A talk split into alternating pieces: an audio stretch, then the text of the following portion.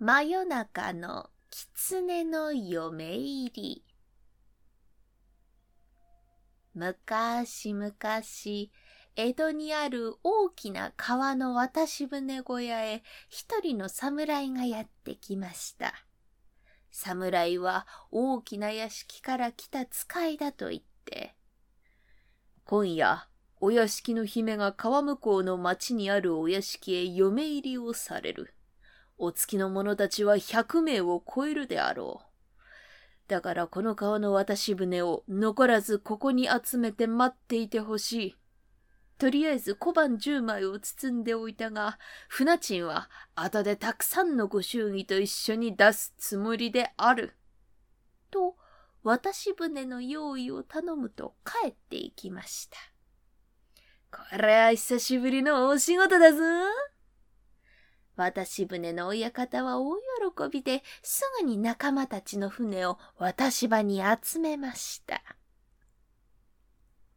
その夜、提灯の明かりをいくつも連ねて、たくさんの侍たちに見守られながら、お姫様の籠がやってきました。船頭たちは行列をうやうやしく出迎えました。そして失礼のないように一人一人を船に案内して、ゆっくりと夜の川を渡っていきました。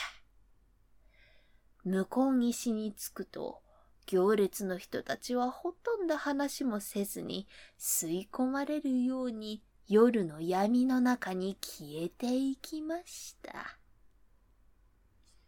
さて、次の日の朝のことです。船頭の親方は昨日受け取ったお金を仲間たちに分けようと、神棚の上に乗せておいた小判が入った包み紙を手に取りました。おや？やけに軽いな。親方は小判の包み紙を開いてびっくり。なんだこれは？なんと中に入っていたのは十枚の葉っぱだったのです。ちくしょう狐のやつ派手にやってくれやったな